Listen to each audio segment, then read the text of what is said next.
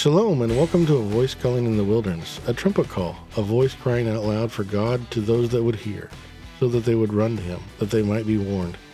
We're here sounding the alarm that our time is short, and that there is not much time left to waste. Here we will expose the truth, teach the word, discuss the dangers, lies, and enemies we are surrounded by, and how to engage in the war that we're standing in the middle of.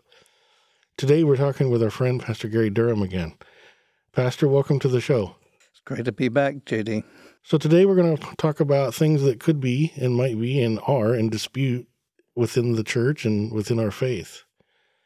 And you've laid out some some groundwork here for us to talk about, and we're mostly going to be spending our time, I think, in Romans 14 and 15 and in 1 Corinthians 8, 9, and 10. Yeah, I thought it would be important for us to look at the principles the scriptures give us about dealing with disputable issues. We got lots of disputable issues today, uh, and churches uh, mm-hmm. uh, seem to be able to divide themselves over a lot of different things, and Christians divide themselves over a lot of different issues. But if we look at the principles uh, of Scripture, uh, it gives us some very clear guidelines about uh, what we should um, stand for and what we should give each other freedom in regard to. Yeah, that's it's pretty clear that if you look at these uh, passages that there are things that God has laid out for us that are, uh, if you will, called rules that we should follow as as mm-hmm. believers. But then there's a lot of autonomy and freedom that we also have to make discernments for ourselves. Right. And and one of the things that I think that we want people to keep in mind as we walk through this is our first duty as Christians is to love each other. Yes, always, always. And so, whatever discussions we have, or whatever, whenever we come across the contentious subject, we first need to approach all of our discussions out of love. Yeah, and I, I think one of the things that makes this a huge challenge in our culture today, JD, is just the fact that we have several generations now that have been culturally conditioned that we mm. don't handle conflict or disagreement well. It's taken as a personal attack. So, for example, uh, many of the of the younger generations have been raised to where even a university is not a place where you can have a difference of agreement and just have discussion because if somebody disagrees with you, they're attacking you personally. They're making you uncomfortable. And uh, unfo- that's unfortunate because that means knowledge cannot increase. You basically stagnate. And we need to bring back the university, which means unity in diversity, so that we can actually have discussions. But some people, unfortunately, are very, very uh, touchy about any disagreement whatsoever. And I think it is important that we try to build a culture within the Christian communities where we can discuss things and be uh, sometimes in disagreement and still realize that we can love each other and still be passionate about what we think is right, but we should not be passionate to the point of abusing each other. Right. And so you you've laid out a, a little bit of an outline here for us and you talk about seven principles. Yeah, the the principles are very clear when you uh, look at them. They're really all in Romans 14 and 15. Uh, where Paul talks about disputable issues, indisputable matters, if you want to call it. And then he also covers some of the same territory with the Corinthian church in 1 Corinthians 8, 9, and 10, mm-hmm. where he talks about not judging each other in regard to eating meat or not eating meat or eating only vegetables or not eating only vegetables and and uh, and so on and so forth. He he does touch on some of these things regard like with the Corinthian, I mean the the Christians at Corinth when he says, you know, don't judge each other by you know a Sabbath day or a new moon celebration or you know these thing, kinds of things.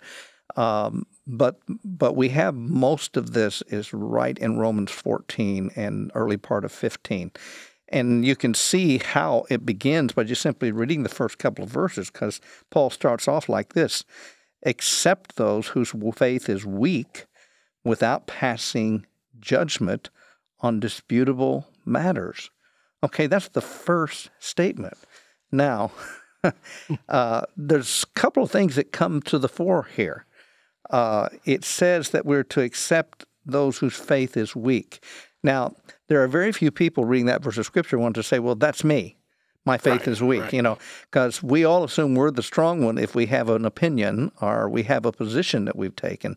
But Paul uh, is going to define very clearly who the weaker brother or sister or who the stronger brother or sister actually is in the study. Now, we won't be able to get to all that, but uh, in this podcast, because I think the last time I, I taught this at a conference, it's like uh, seven uh, different sessions to get through this. And uh, but Paul does give us some clear indications, and he says this. He says one person or one man's faith allows him to eat everything, but another whose faith is weak eats only vegetables. Now, here Paul designates the one with the prohibitions as the one with the faith who's weak. Now, that's really shocking to some people. Mm. I grew up with people that thought because they had a, a, ton of prohibitions in their life that they were the strong Christians, they were the spiritual Christians, they were the ones who had their act together. Uh, they were the ones who were really living, you know, true Christianity. And I'm not saying, you know, they were sincere people. I mean, they got very godly people. But they would have thought that the more prohibitions actually, in some sense, gave you a badge of spirituality. Here, Paul says, the one with the prohibitions that says, I, I can't eat that meat because it's been sacrificed to an idol. And he deals with this in Corinthians later, saying, mm-hmm. you know, if that's not an issue for you, he says, you go to the meat market, and, and in the pagan meat markets, most of the meat had been sacrificed to an idol.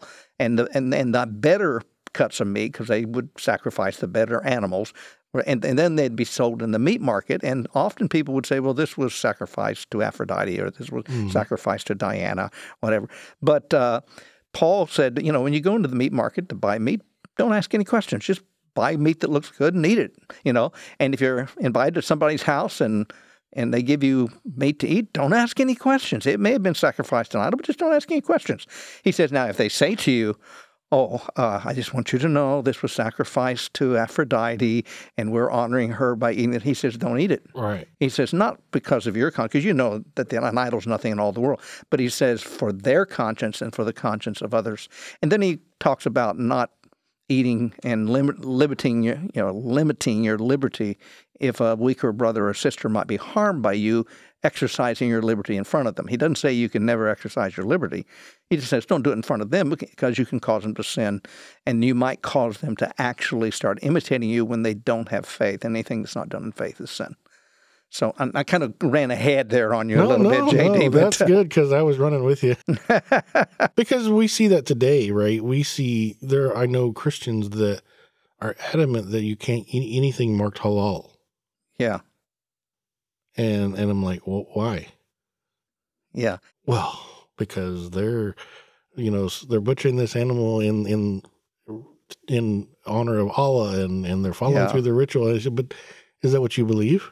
Well, and if you know your history on halal meat, it's nothing that they they stole the kosher laws from the Jews mm-hmm. and incorporated because Muhammad uh, was trying to construct a monolithic, monolithic religion because he felt it would give him political power. And so he looked at Christianity and Judaism and said, Those are the two great monolithic religions. I'm going to construct one. So he did away with the 15 some thousand gods that they had mm-hmm. and chose one, Allah, the moon god, and said, This is going to be our God. And then he started giving him attributes that he basically borrowed from Christianity, from uh, Judaism, and from mythology and he kind of bind that bound that all together to create uh, the Muslim and Islamic religion. And of course, halal was nothing but the borrowing of the kosher laws uh, to a large degree, uh, and so they're they're very similar as far as to the, you know, how an animal is to be killed and how it's to be processed and all of those kinds, mm-hmm. and what mm-hmm. kinds of animals can be eaten and what kinds of animals cannot be eaten, and so on. But there is confusion in the, in the Christian community about that. Yes. And then on online, I see quite a few arguments about that. And yeah. and I try to I try to help people by redirecting them, going, "You do remember that it's about our heart. Yeah, where's your heart? Are you in con- Are you in concert with these people and what they believe when they're doing this? Right. If the answer is no, then eat it. Yeah, and and this is the point that the New Testament makes. Now, you know, let me use a personal illustration here, which you, JD, and uh, Grant, who's in here with us, knows all about, and that is that uh, I personally have an allergy, for example, to pork and uh, and to some mostly to, to some scavengers meats such as you know like shellfish and things like that. So I don't eat them for that reason. Well, it makes me look really kosher. Okay, and uh, and I have people all the time. Oh, well, are you know, do you observe kosher law? And I go, no, not necessarily. You know, well, is this part of your faith? No, no, it's not. Uh, and so you know, but, but, I actually have allergies to these things, and they make me ill, so I don't eat them. You know, mm-hmm. uh, and yet uh, I've actually had people come up and they're and saying, "Oh, well, can you be a, a Christian and and eat pork?" And I said, "Yeah." You can. Well, you don't eat pork. Well, that's for medical reasons, you know. Right. And I had one guy said, "Well, can you be a Christian and uh, can you go to heaven if you eat pork?" And I said, "Yes." And the more of it you eat, the probably the sooner you go. I just point out, I said, medically, there are some reasons why you shouldn't eat a lot of scavenger's meat. And there's med- it's good, but there is no, it's not part of our faith, and there's no medical prohibition, and the Bible gives us liberty in that. Uh, area, especially in the New Testament, says those old dietary laws were something you made a vow to in the Sinai covenant, just in the same way as you made a vow to observe Saturday as the Sabbath. Now, Sabbath principle is rooted in creation. And this is where people don't always do all their biblical homework. So, so, so for example, we have a principle in creation that we are to give one day out of seven to God. And the fact is, you know, you could even build a case with, you know, the sun standing still with, for Joshua and the dial going back for Hezekiah and so on. And we're not really sure which day is actually the seventh, you know. But you know, but the point is, is all that's neither here nor there. Give God one day out of seven. That's the pattern: six one, six mm-hmm, one, mm-hmm. six one. And but when God called the Israelites out of Egypt, He brought them to Sinai and said, "Now this is going to be now we know sabbath had been part of man's life from the garden on uh, but he said this is going to be the sign of the covenant we made here at sinai between you and me you're going to keep a seventh a sabbath mm-hmm. unto the lord and you're going to vow to keep it and if you don't keep it you can literally be put to death for violating it so because you vowed to do it and uh, so it was a sign of the Sinai covenant. And he says, what's going to happen is you're going to refuse to work on that seventh day. The pagans are going to see it. They're going to wonder why you're more blessed working only six days than they are working seven. And you're going to tell them it's because we're honoring our God. And, and when you do that, it's going to make you a light to the nations. Well, uh, he not only gave them seven, you know, Sabbaths in regard to the days of the week, he gave them Sabbaths in regard to the years and Sabbaths in regard to the way they dealt with the land. And they didn't keep hardly any of them except for the later they got pretty particular about the, you know, the, the Saturday Sabbath and tried to, they persecuted Jesus over that one. But the point is, is that it was an old covenant principle. This is why Paul could say later, to the Christians, don't judge each other by Sabbath. One day, in fact, right in this very passage, you say one man will consider one day more sacred than another. One man considers every day alike. Each one should be fully convinced in his own mind. Mm-hmm. So what he's saying is convince yourself. Make sure you're being thoughtful, you're being prayerful about this. And if, you know, when he says every day, one man says every day's alike, he's not saying that you're not worshiping. He's saying one man say, I worship every day. Right. You know, every day's like a Sabbath to me. Uh, but of course, we know that people argue on you know whether should you worship on Saturday or should you worship on Sunday or you know, and and my point is I don't care. Just be sure you worship and give God a day. Uh, we Christians believe there's a very strong biblical historical evidence for Sunday because we are not old creation people and not old Sinai covenant people. We are new covenant, new creation people. And Jesus walked out of the tomb on Sunday, starting the new creation. And every Sunday is a celebration of the resurrection. And so we are new creation people. Therefore, the Christians worshiped on that day.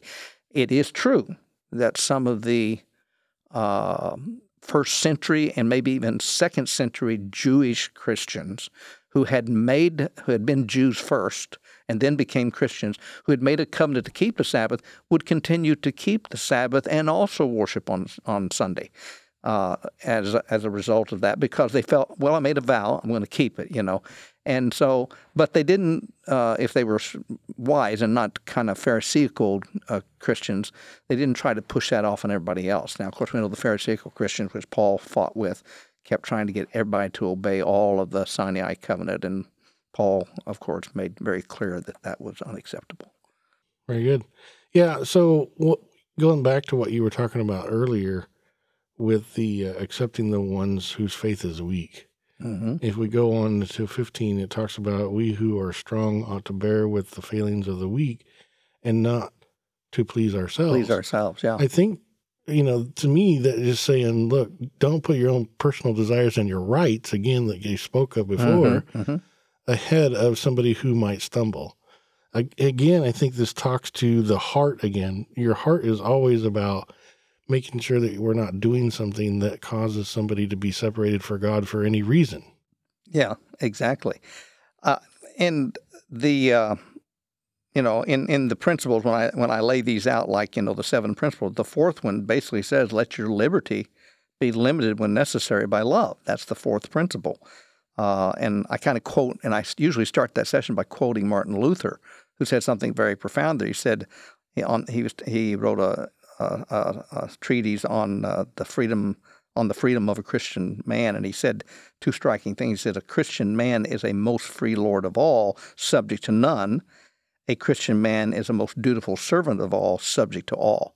Two seemingly contradictory statements, but not No. because in their pro- each put in their proper context, they are valid because uh, we we are not to use. And Paul warns the stronger brother that he is responsible for his influence on the weaker brother. Now he also warns and assumes throughout that there are not to be any professional weaker brothers who go around going, "Oh, but that offends me, so you can't do that." you know, uh, uh, think we've seen basically, Paul. Paul expected weaker people to grow and get stronger in their faith. So he just says to the stronger, if it offends them, don't do it in front of them, you know.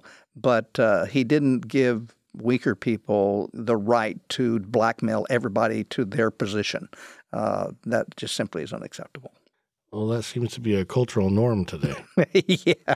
You know, maybe it's just a symptom of people not growing. Well, that that's another way of putting it too. Yes.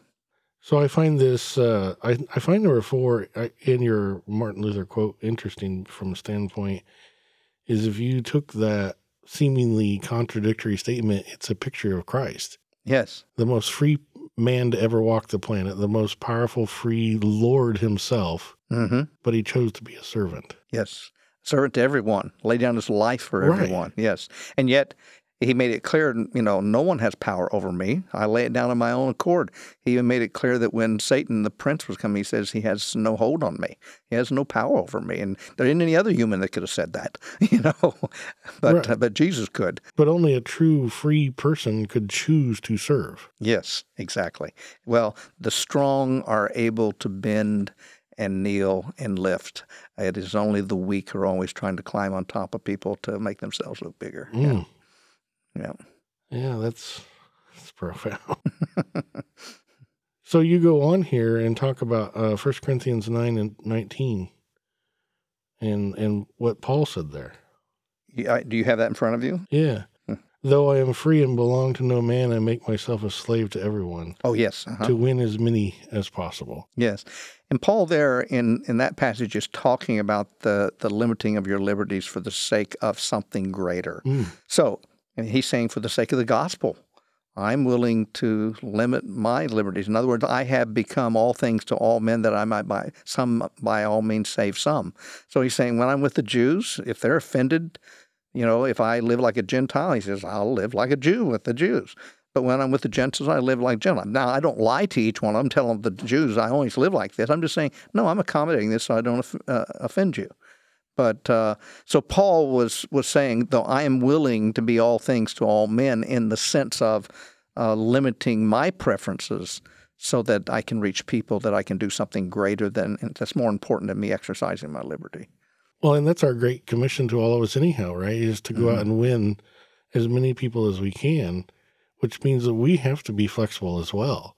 Mm-hmm. And we have to be willing to set aside our own personal desires, our own personal convictions sometimes in order to do that from a standpoint of creating less dispute or being the peacemaker that Christ calls us to be. Yeah.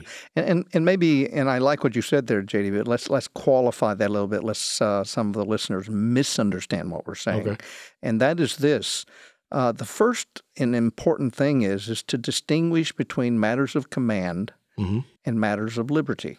In other words, what has God commanded? You know, there are some things that are thus saith the Lord.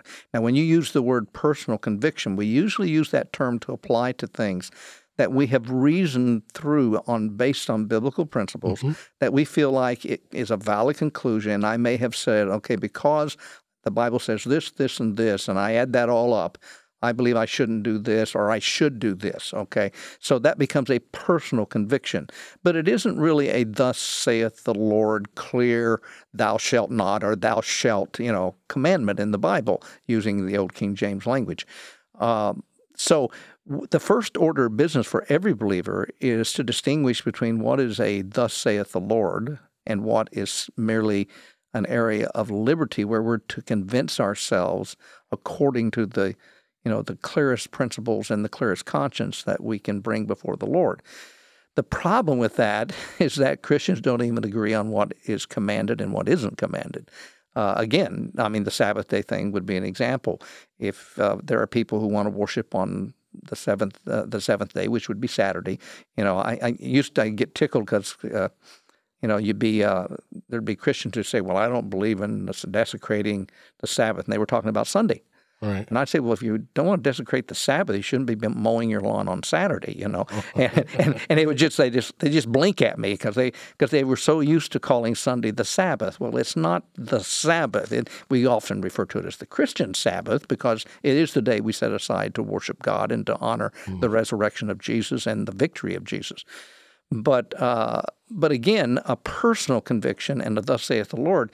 It'd be nice if there was a clear list, you know. Okay, Right. you know, but there isn't, and people don't even agree on that. So there are some Christians who will say, "I think you should worship on the seventh day, Saturday," and that's fine as long as they don't start saying, "If you don't do that, you're not a true believer," because Well, that's usually the next step. that's usually the next step, and that's where they cross the line and cease to be biblical and scriptural. Because the Bible makes it clear you can't judge each other by Sabbath days. Paul makes that clear. He says, do not do that. And if you do it, then you're uh, literally disobeying a command. And Paul, interestingly enough, in this passage, Romans 14, goes through several things like eating meat, not eating meat, observing a special day, which he's talking about Sabbath, of course, and not observing a Sabbath. And then he says, So whatever you believe about these things, in verse 22, he says, keep between yourself and the Lord. Most disobeyed verse of scripture in the Bible because, because people don't keep it between themselves and the Lord because they say, Well, I this is what I believe, and then they start condemning. We've created whole dom- denominations over things that we're not supposed to be making rules about. They're disputable. So whether or not you worship on Saturday on Sunday, we create denominations out of that. Uh, and the Bible says, don't make any rules about disputable issues. And Sunday is in our Sabbath observance is listed as one of those disputable issues. And then he says, keep it between yourself and the Lord. Well, we don't. We end up condemning each other and judging each other and splitting the churches, and eh, it's pretty sad. So that brings up a very interesting um, question then. When we go out and share the gospel with, with Mhm. people that have not known the word of God or we make a new believer, hmm we tend to teach them the things that we are convicted on personally, Yes. like the Sabbath day or should you eat pork or, you know, a lot of other things. right. should we also be giving them the caveat of Romans 14 and 15 that says, now look, you're going to come across other believers, and they're believers, that aren't going to think about these things like this the way that I have shown you. Right. It's okay. Yeah. And don't get in an argument with them over it. And I think uh, if we are wise in the church, and this has become more my position as a, you know, now having been a, a, a senior pastor, lead pastor for many, many years, I think I've come to the realization that the church needs to be much more scriptural in its approach and not, and try to teach more foundational principles and teach people how to think within a biblical worldview and within a scriptural worldview and let them draw some of those convictions for themselves. Because I grew up in kind of what, what you might say church cultures where you didn't have to think because you were just told it's this, this, this, this, this, and this. Okay. and so, you know, for example, you know, and I don't need to tell people where I came from, but the point is, is that you know, many, many years ago, I grew up among people who, you know, nearly everything was wrong. You know, you couldn't, you couldn't, you certainly couldn't go to the movies. You couldn't dance. You couldn't, uh, Mhm. you, well, obviously you couldn't smoke and you couldn't drink and you couldn't, you couldn't do any of those things. Now, I'm not saying that any that, that, that uh, there's anything wrong with having that prohibition in your life. For some people, that may be very valid and it may be beneficial. It gives you a lot of time to do a lot of other better things, you know. but but the point is to make it something where it becomes a wall of division between you and other believers is unscriptural. Mhm. So, for example, uh, I've been all, all my life a teetotaler simply because that's how I was raised as a teetotaler, and uh, I uh, and to this day, but but about uh, let me think now. It's been about probably uh, 18 years ago. I started having some artery issues.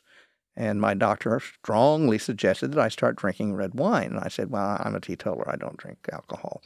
And uh, he said, Well, is that something that you think is a sin? I said, Well, no, it's just something I've never done, you know? Mhm. And so uh, I said, I, I've read the Bible. I know that the Bible, you know, recommends moderation, but I can see value in teetotaling because there there can be people who are harmed by your example if you're not careful, or you know, if you have it in a home, you might be able to handle it fine, but then you might have a son or daughter who can't, and you know, those all those things. There's lots of arguments there. However, I've since seen that families that handle it well probably uh, train their children to handle it well, and that's most of the really sad cases of alcoholism I've dealt with have been from teetotaler homes where when the kids got out, they went crazy and became Mhm. alcoholics. But uh, that isn't always the case. You can find you know all kinds of different versions of that. But but the point is is that just using that as an illustration is that I.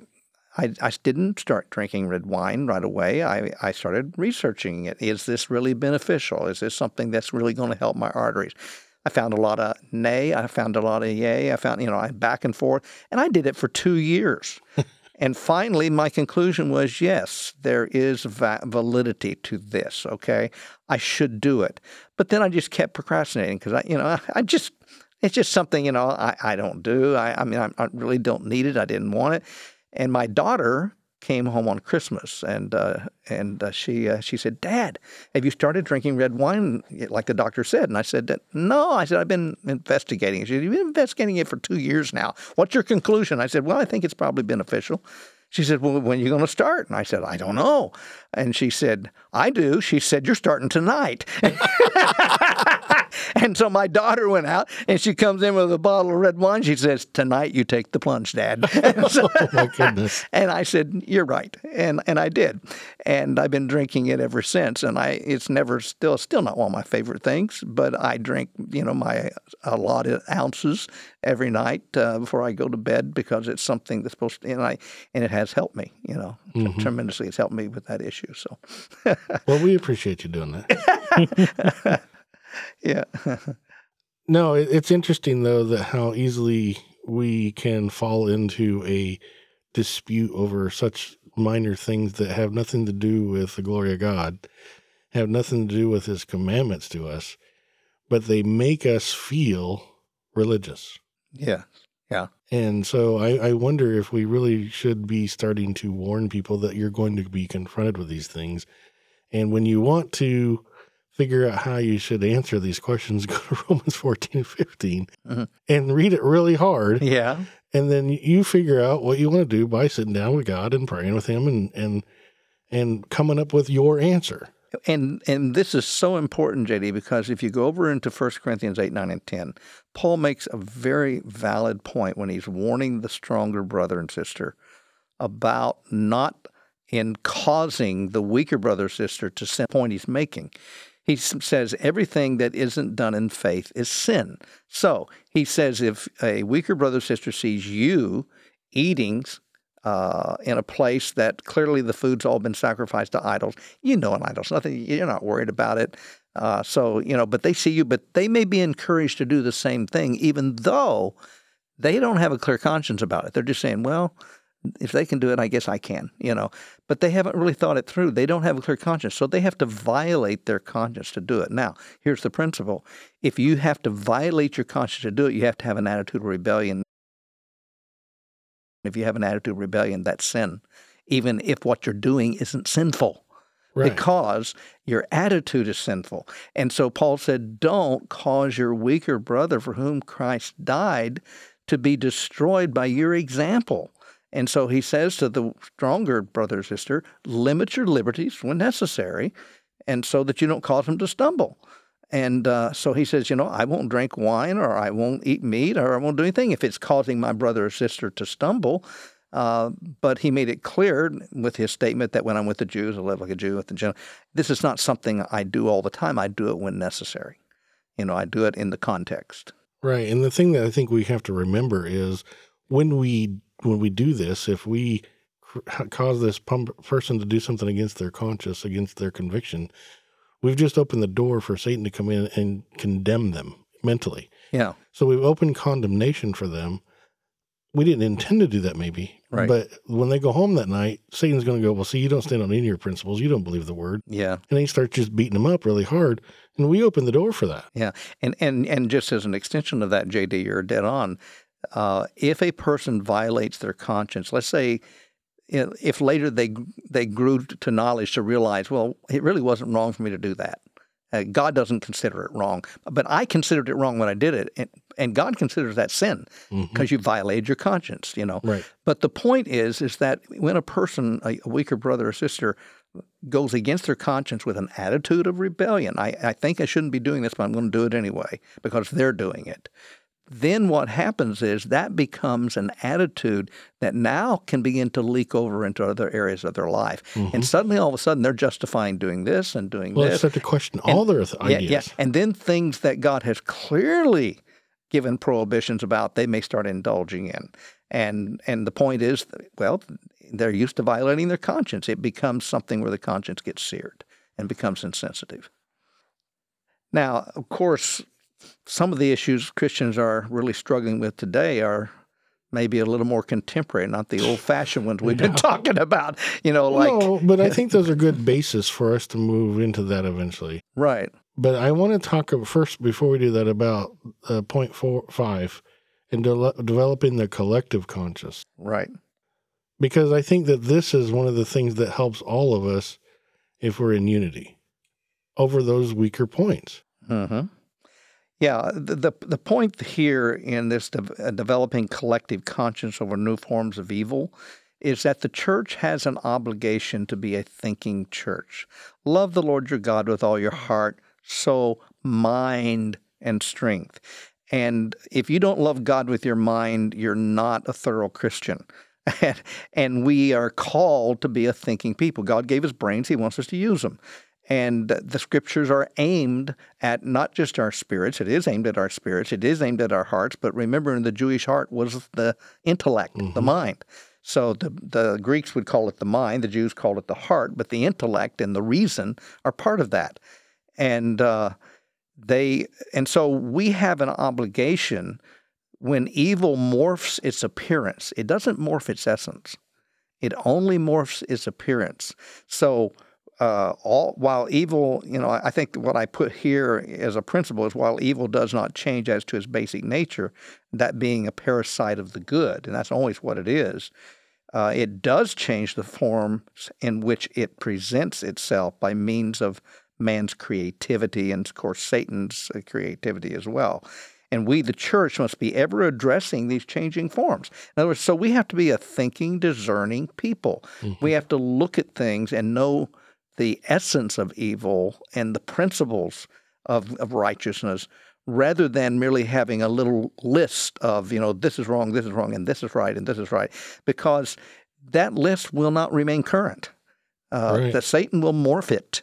And so the church has to have some collective conscience. Now, what this means is we have to rebirth what we were talking about before we've lost, and that is the ability to discuss current day issues that may start becoming forms of evil that maybe they never were before, but now we have to really ask ourselves is this somehow leading to something it shouldn't be leading to? Is this something that Christians should be concerned about? And we have to be able to have those discussions without everybody getting all offended and everybody getting all hurt and mm-hmm. everybody thinking that we're, because those discussions are really good. Sometimes it turns out that we realize, well, there's nothing here to fear and so we can just go on. But at other times, we may detect there really is something here the church needs to say, start warning people about.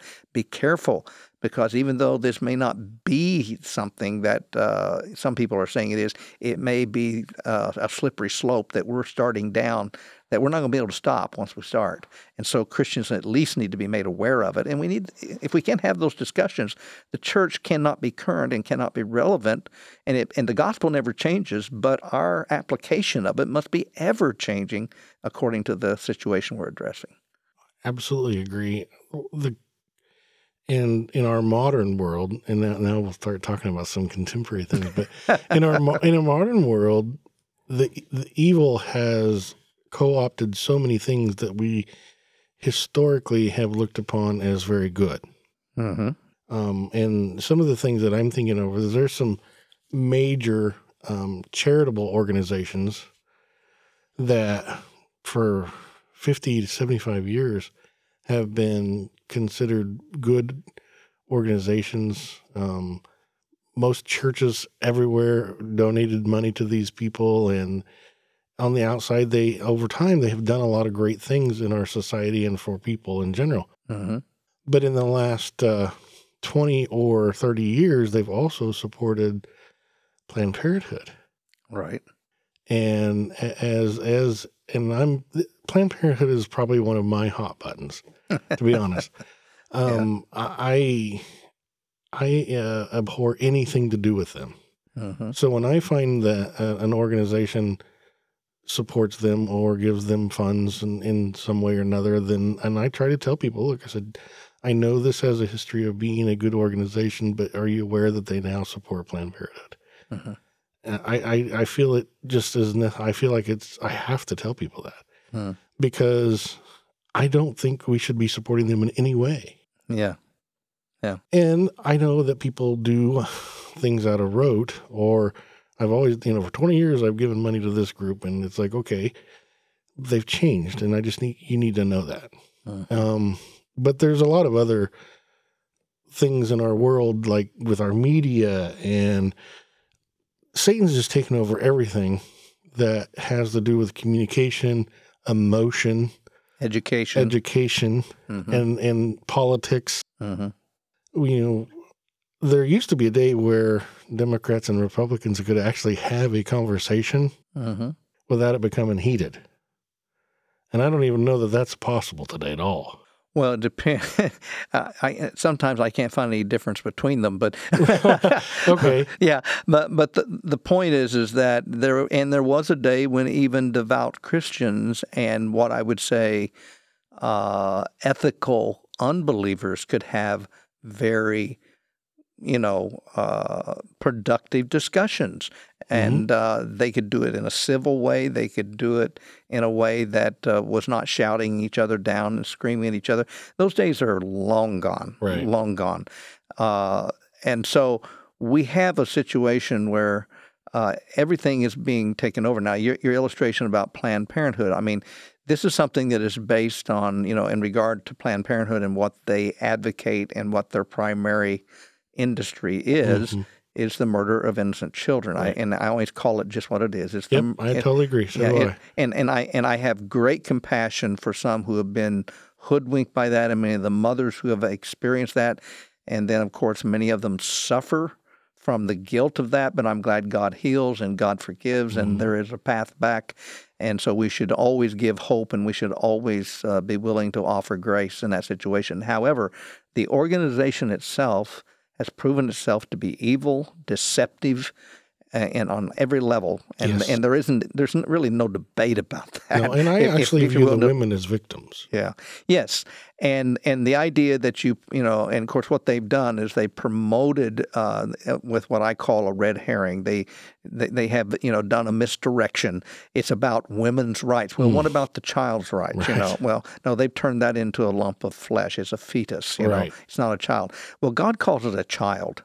And in fact, in Israeli law, which would be an example for us, when God was given Israel its judicial system and its political system in in the wilderness, he basically said in the Sinai uh, judicial law that if a man and you know uh, strikes a woman in such a way that she loses a child, she's pregnant and she loses that child, the child dies. The man is to be put to death for he's taken a life. It's life for life.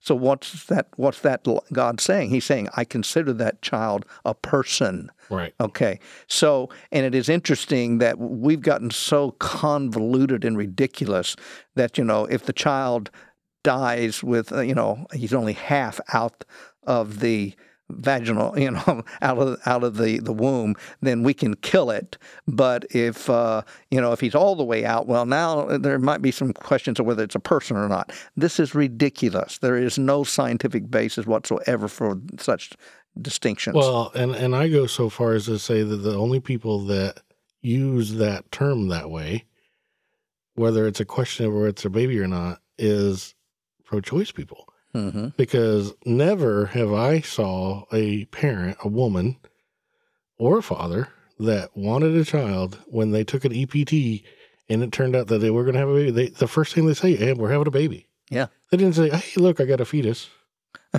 Nobody says that. Yeah. Only those that don't want the child or want the choice to kill it will say, "Well, it's not really a baby yet." Yeah, yeah. So when does it become a baby in your mind? Yeah. When you want it. Right. And see, this is this is an example of something that has become controversial, but it shouldn't be because the Bible is It's cri- clear. It's crystal clear. And so, but we are going to have to, you know, we often have to have debates with people who call themselves believers who think it's that abortion is okay. But what they have done is they've allowed the culture to evangelize them instead of allowing the Mhm. scriptures to evangelize them. And so they're living in a in our cultural worldview rather than the biblical worldview. Right. And so, and then that leads to, well, you know, that there's one step removed now.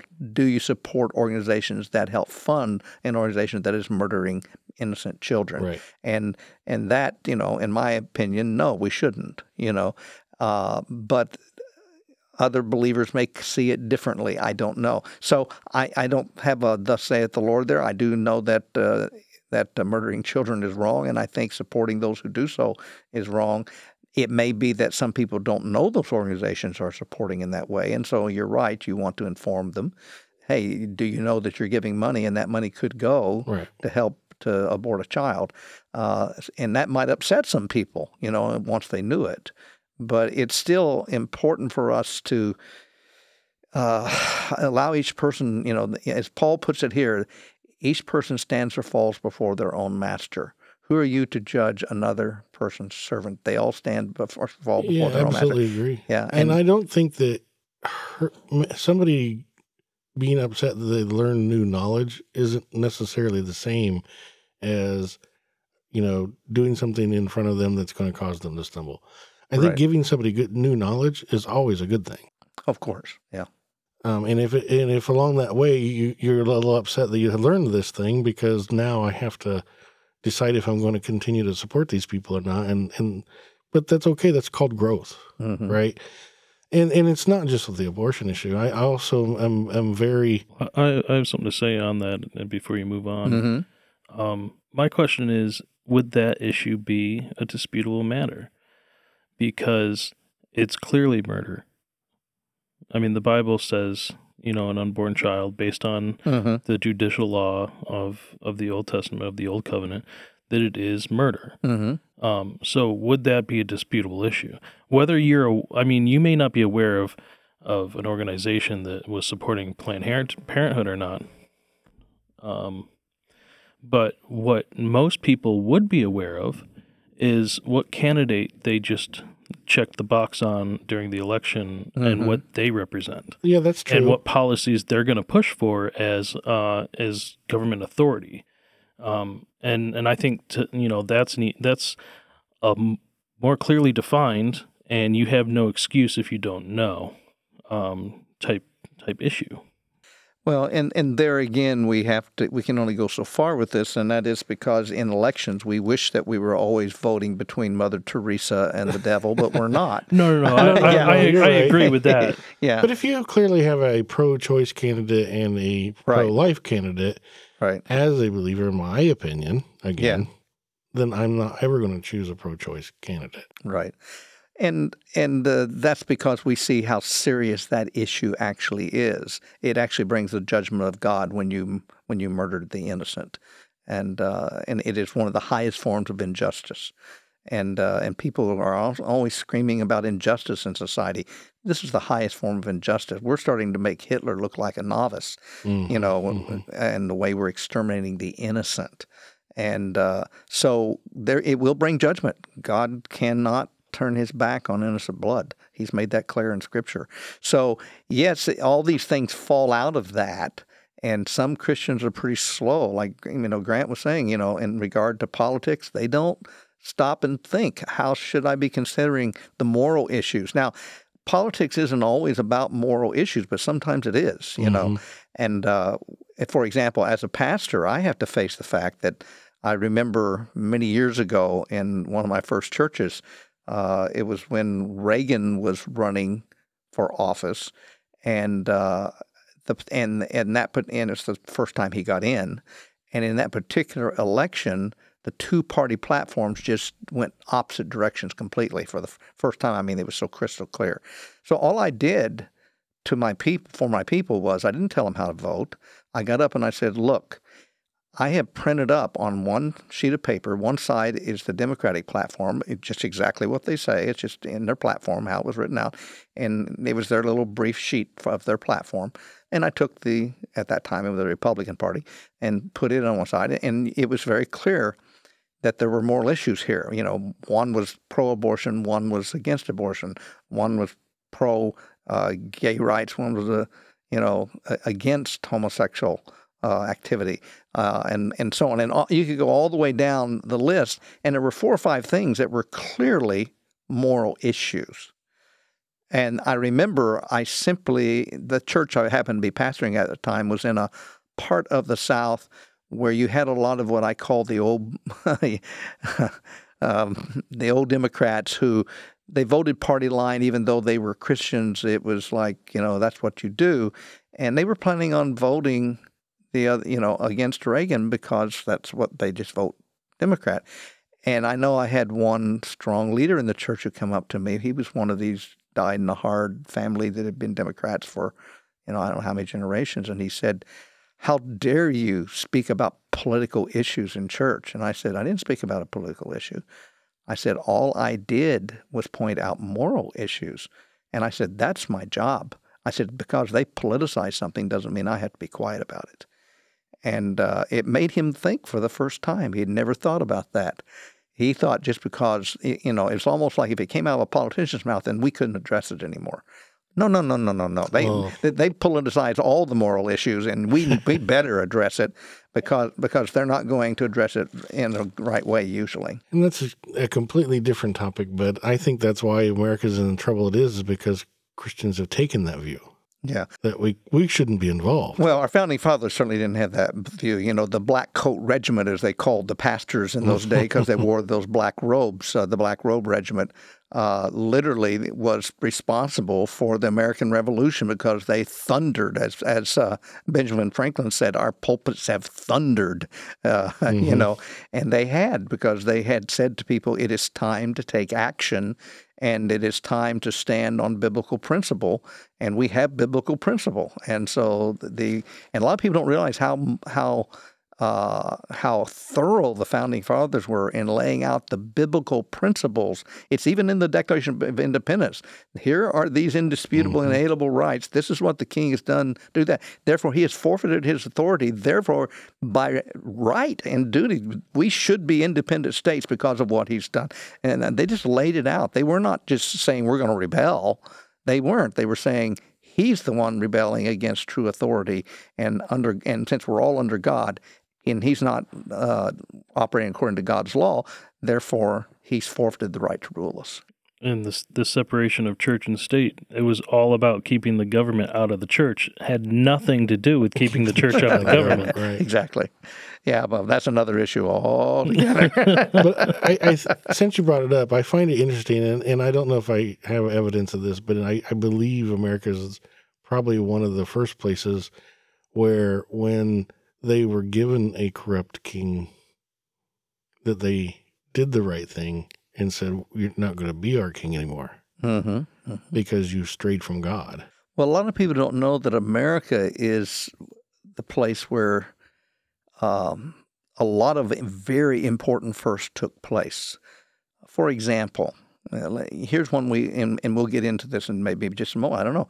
For example, we hear a lot about, uh, you know, we have a lot of uh, racial issues going on in the culture, and it's also sometimes comes into the church. Mhm. Shouldn't, because in the church we don't believe in but one race, the human race. Right. We're all the same, uh, and so the, you know it makes no d- d- difference about that because we're all sons and daughters of Adam.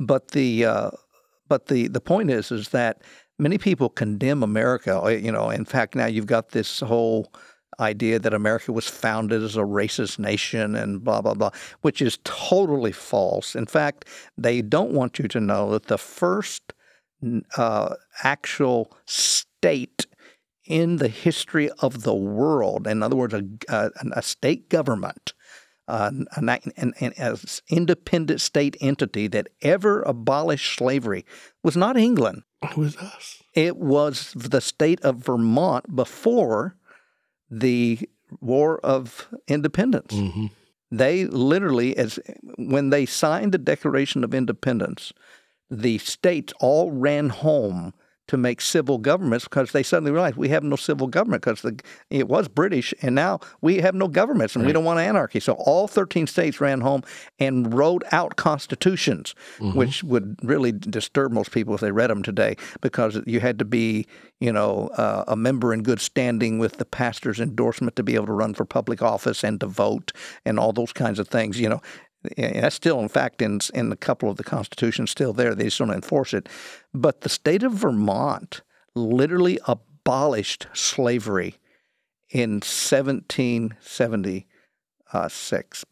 And so, before the war ever began, they were saying, so, and no nation, state, independent state in the history of the world had ever done that. hmm We were the first to do it. Now, the colonies stumbled because there were two southern states that refused to sign on to the con- in the Continental Congress in the Constitutional Con- Congress, saying we, we we won't sign, we won't be in, but if you don't, if you outlaw slavery, because they were trying to outlaw slavery. The first drafts outlawed it hmm and and when uh, I think it was uh, Virginia and maybe Georgia, I'm not sh- exactly sure, maybe one of the Carolinas, but there were two states that said we won't come in to the union.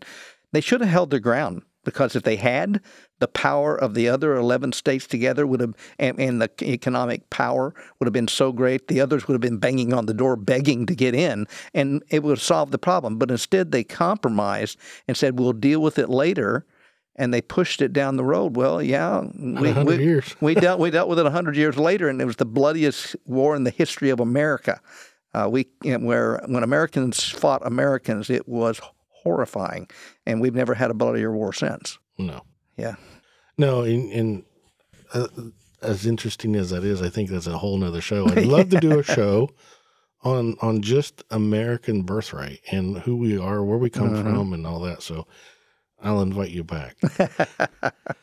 but the, I wanted to point out that we talked about abortion as as a pretty hot topic for me, and one of those things that I think we have to bridge the dispute barrier and, and talk to people about a little bit in a loving manner. hmm But another one that I've done recently, and, and we're trying to stay in this contemporary mode where people can see things in, in the real time with us, is on Netflix. I, I used to have a Netflix account, and then they brought in a some shows that were targeted at sexualizing children. hmm And I'm absolutely against that as well. And child pornography. I mean, some of these were borderline pornography. And immediately I closed my account and I'm I told everyone I know. I mean, literally everybody I knew. Look, you, there, I don't know how you could possibly support this after this. hmm Now, where Paul talks about not hurting the weak, I didn't go back and say, "Oh, you still have Netflix? I can't believe you do that." Uh, That would be wrong. Yes. But I think the initial look, in case you didn't know, this is what's going on. hmm I don't think that causes a believer to stumble. No, we, we it's okay to inform. It's not okay to demand conformity. Uh, there's a big difference between those two. The, and it becomes pharisaical when we demand for people to conform to us. But and even our, our reasoning, which may be valid and righteous and, and rational, other people may not follow it. And we have to give them the liberty to either grow into that knowledge or uh, just to differ, at least for the time being. Uh, and so, um, you know, that's that that's important. And you made the right decision when you know that something like that is happening.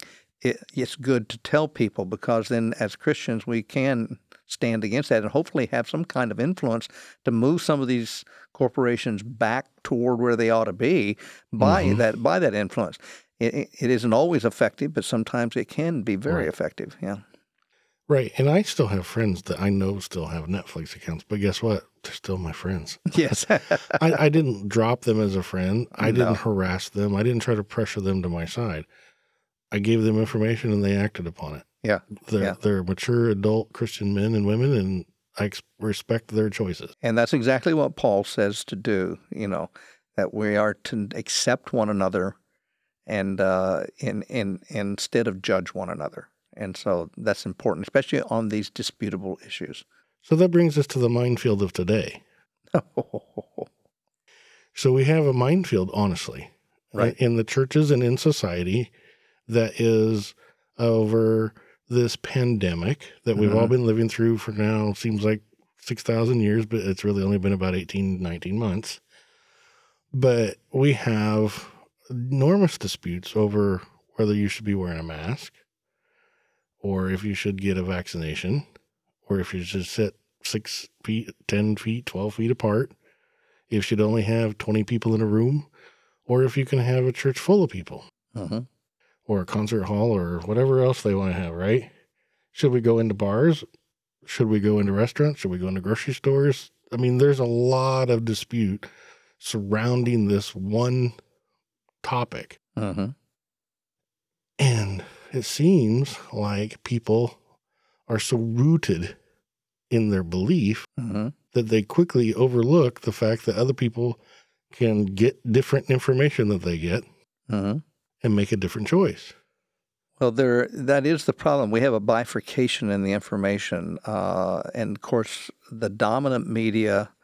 Uh, there is a narrative that they try to enforce, uh, and some people agree with it, and even some Christians agree with it and follow it, uh, and think it is correct. And then there are, and then there is there are of course uh, what I would call the scientific people that are courageous enough to stand up and say, nah, they're not telling you the whole story. And some of them are not like, let's say, anti vaxxers or whatever, but they're just saying, no, they're not telling you the whole truth. And the truth is this, this, and this, and this. And there's been a lot of that. And those Mhm. people have paid, in many cases, a high price. And some of those have been world renowned pathologists and virologists, and who, you know, before would you know when they spoke everybody would listen and now they've been deplatformed and vilified and everything else which is what I disagree with because our government has become intolerant and free speech is kind of a fantasy now because if you're not willing to uh, you know enforce the party line you get silenced in some manner or ridiculed in some manner or, or you get slandered, and uh, uh, in a sense, you lose your credibility.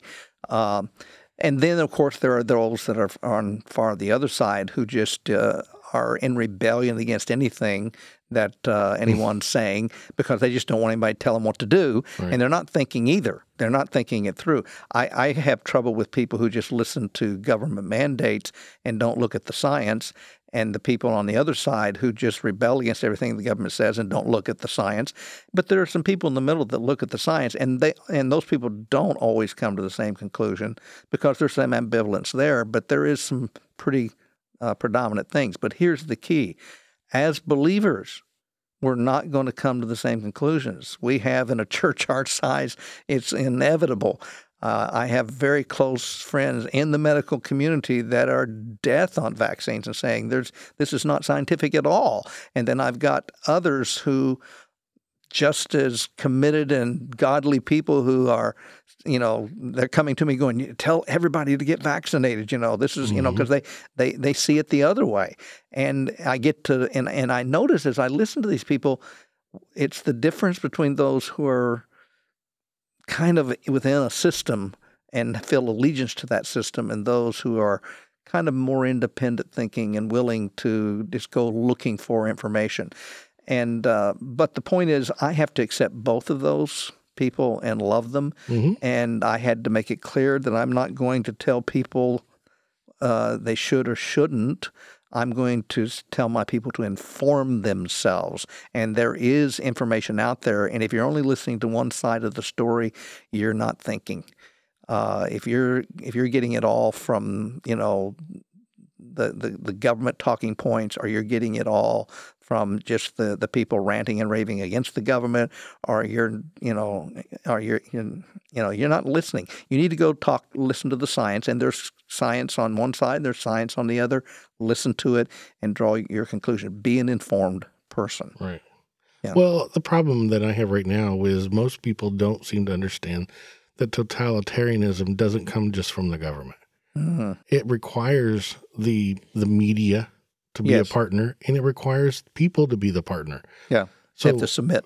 the, in in in World War II Germany, the Nazis requ- they relied on people pressuring their neighbors to do things. Right.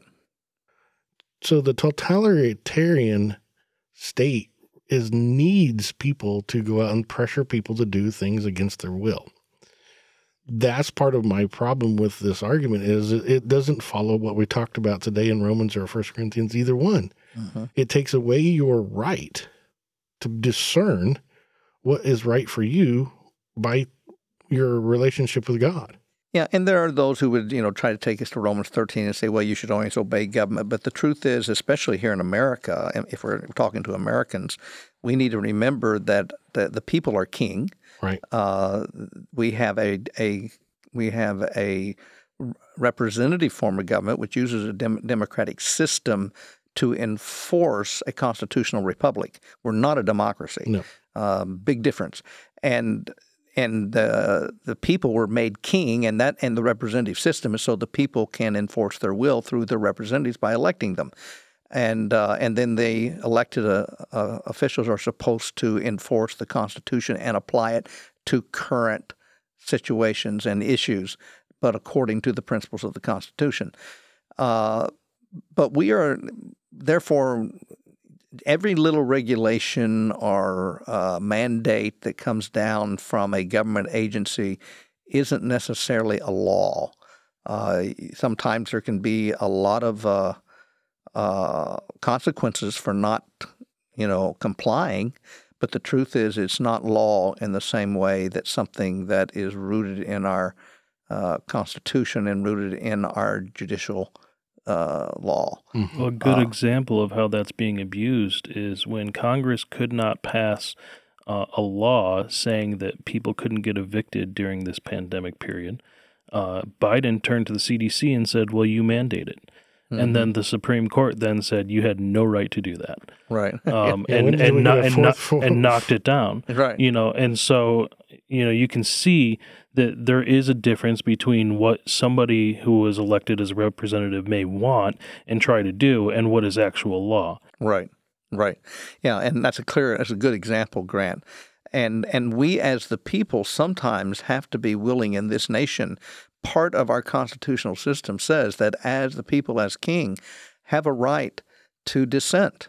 And uh, they, they're to do it peaceably and reasonably, but they are to dissent. And there are times we don't comply just because somebody uh, that's you know got a government title tells us we have to do something. Well, we've changed the language too, because we no longer talk to these people as being our representatives. We talk to them as being authority. Mm-hmm. Mm-hmm. No, no, that's a representative. That's not an authority. Yeah, yeah, We are the authority, right. and they should listen to us. Yeah, and yeah, and the Constitution is the authority because that has been what has been validated by the king or the people uh, of the nation. But uh, that's uh, no longer in vogue. The Constitution Right. is now uh, suggestions that are mostly ignored instead of uh, laws that are, and principles that should be followed. Yeah, Well, in, our- in our current government, it's a disputable thing. yeah, very much so. So I'm looking at Principle Six, in a lot of what we were talking about with this current event and all the things surrounding it, we could likely solve all of this if we just look to Christ hmm and His example. Yes, and and there again we can go back to the fact that he was willing to be a servant, and he was willing to suffer for what was right, and he, but he was also unwilling to conform, uh, just because uh, people who were in charge of the Israeli government said he had to do something. Uh, he instead said no. uh, you know, they they didn't want him to heal on the Sabbath, and he said no. And he quoted uh, in- in good scriptural principle to validate that, that it was right to heal on the Sabbath. But they they continued to, you know, they basically cruci- one of the reasons they crucified him was because he was doing these things on the Sabbath.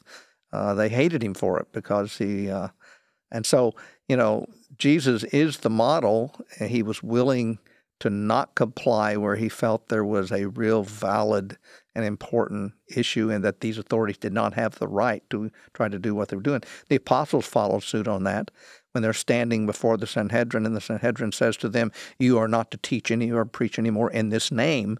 And they said, Well, you judge for, for yourselves. Let's ask you to make a judgment here. Uh, should we obey God or, or men? And uh, clearly, we've been told by God to do this, and clearly, God is validating it by the miracles we're doing. So, what would be your verdict? Should we obey God or men? Well, they knew the answer to that. and so the apostles basically said, We're just going to keep doing what we're doing. And they got literally, in the next time they were arrested, they all got beaten for it. Right. And they left not organizing a down with the Sanhedrin rally. They left rejoicing that they'd been counted worthy to suffer for the sake of the name of Christ. In other words, they followed Christ's example. He suffered and he was willing to do so in a way that would be redemptive and constructive. Yeah, and I think that's a great example for exactly what we've been talking about and being able to stand for that conviction. Mm-hmm.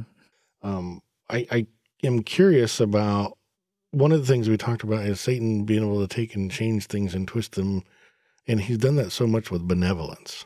Right.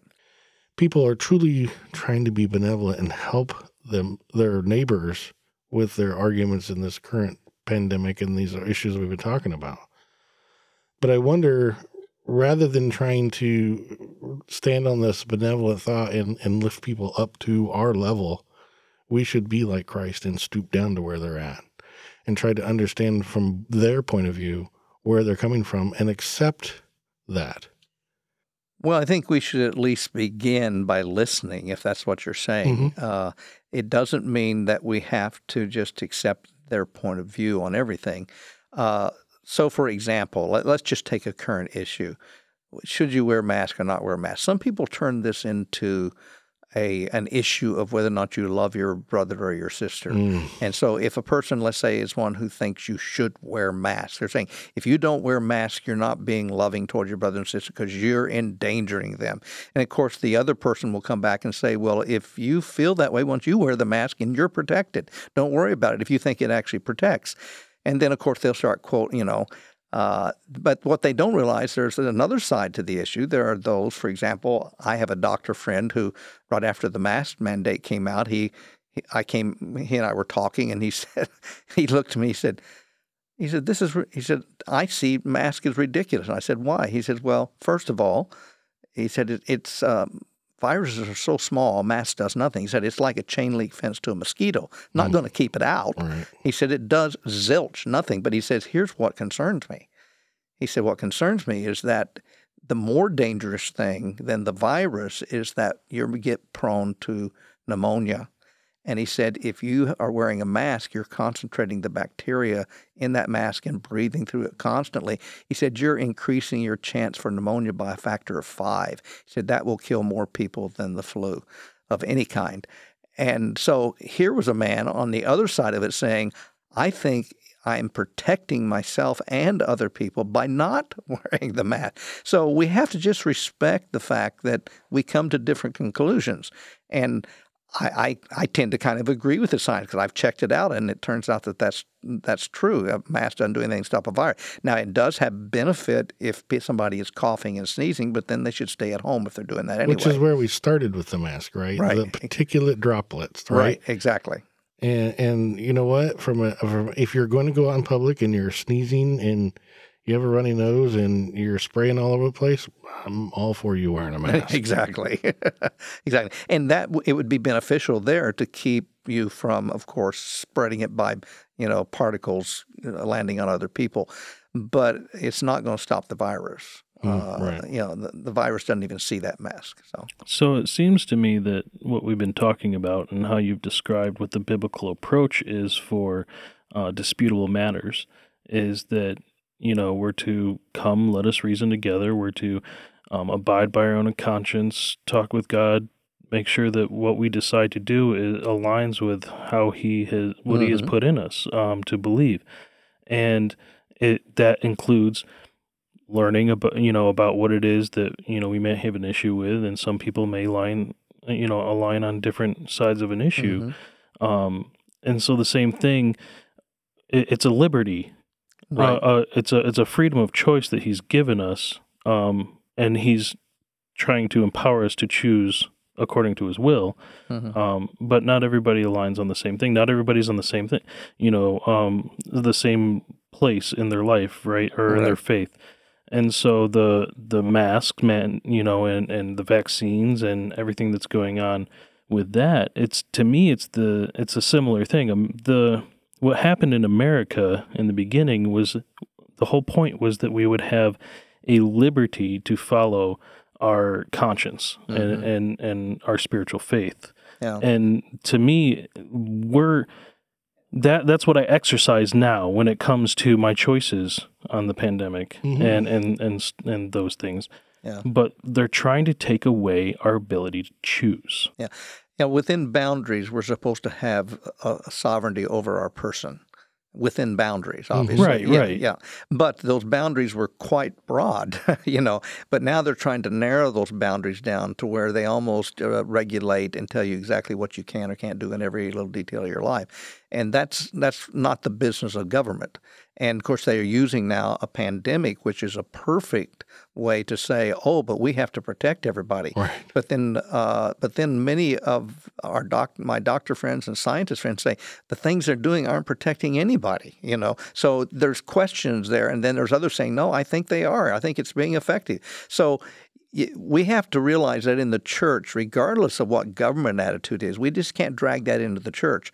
We have to have a culture of our own, which mm. is biblical, and we have to say, and that's why here at all the services at New Hope on Sunday, you will see, you know, people going into either the main worship center or into the other.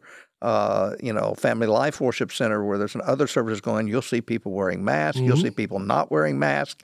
You and people, and and and we we don't say one thing to them one way or the other. The point is, if you think that if you're more comfortable with that mask, or you think that's necessary or valid for you, then that's fine, and we're not going to ridicule you or anything. And uh, there are others who would, well, I'm, I think that's ridiculous. They wouldn't do it. But we, I, you've heard me say from the pulpit the last couple of weeks, we don't judge each other on these issues, but Right. we give each other freedom. and because these are freedom issues. And I was I was laughing because someone said to me, "But what if they make the wrong decision and it leads to their death?" And I said, "Well, you're just going to have to settle with it. We're all going to die of something." So the point is, if they're making the best decision they know to make, then let's pray that God will be merciful to them. so yeah. Well, that that brought you brought up right to the the uh, last principle, and that's respecting the body of Christ. Yes, and and so not tearing your church apart over one of these issues. Well, that takes you to 1 Corinthians 3, 13, and, I mean, uh, 1 Corinthians 3, 16 and 17, where Paul basically says, you know, don't you know and the, the word you here in the greek is plural. So don't you don't all of you know that you are the temple of the living god and that god's spirit lives in you? God's temple is sacred mm-hmm. and if anyone destroys that temple god will destroy them wow that is a scary verse of scripture. It's also very profoundly beautiful. We are the temple. We are the Eden of God. We are the kingdom of God. And the Spirit of God lives in us. The glory, the Shekinah of God has gone into the believers as the church. And therefore, it is sacred. And you don't dare destroy it or God will destroy you because it is a sacred precinct.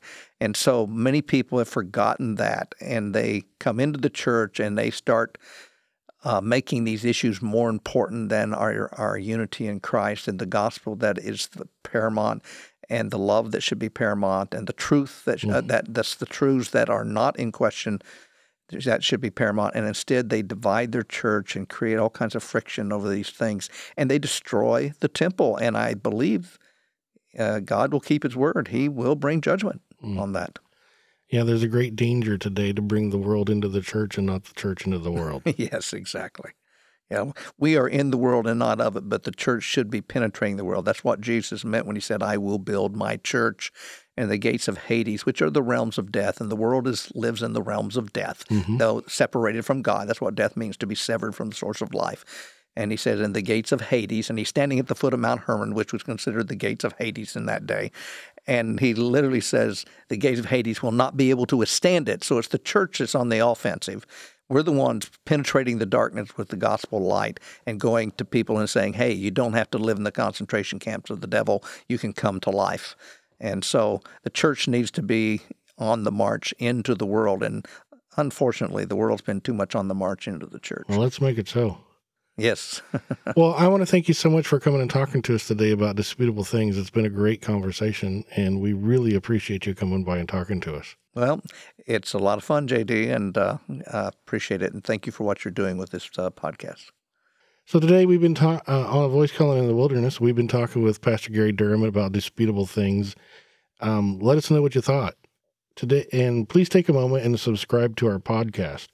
And don't forget to visit our website, our vrbroadcast.org, where you can find more teaching and ask questions of the show and our guests. Also, find us on Facebook at A Voice Calling in the Wilderness. And do us a favor recommend the podcast to your friends and family. And again, thank you for listening and have a blessed day.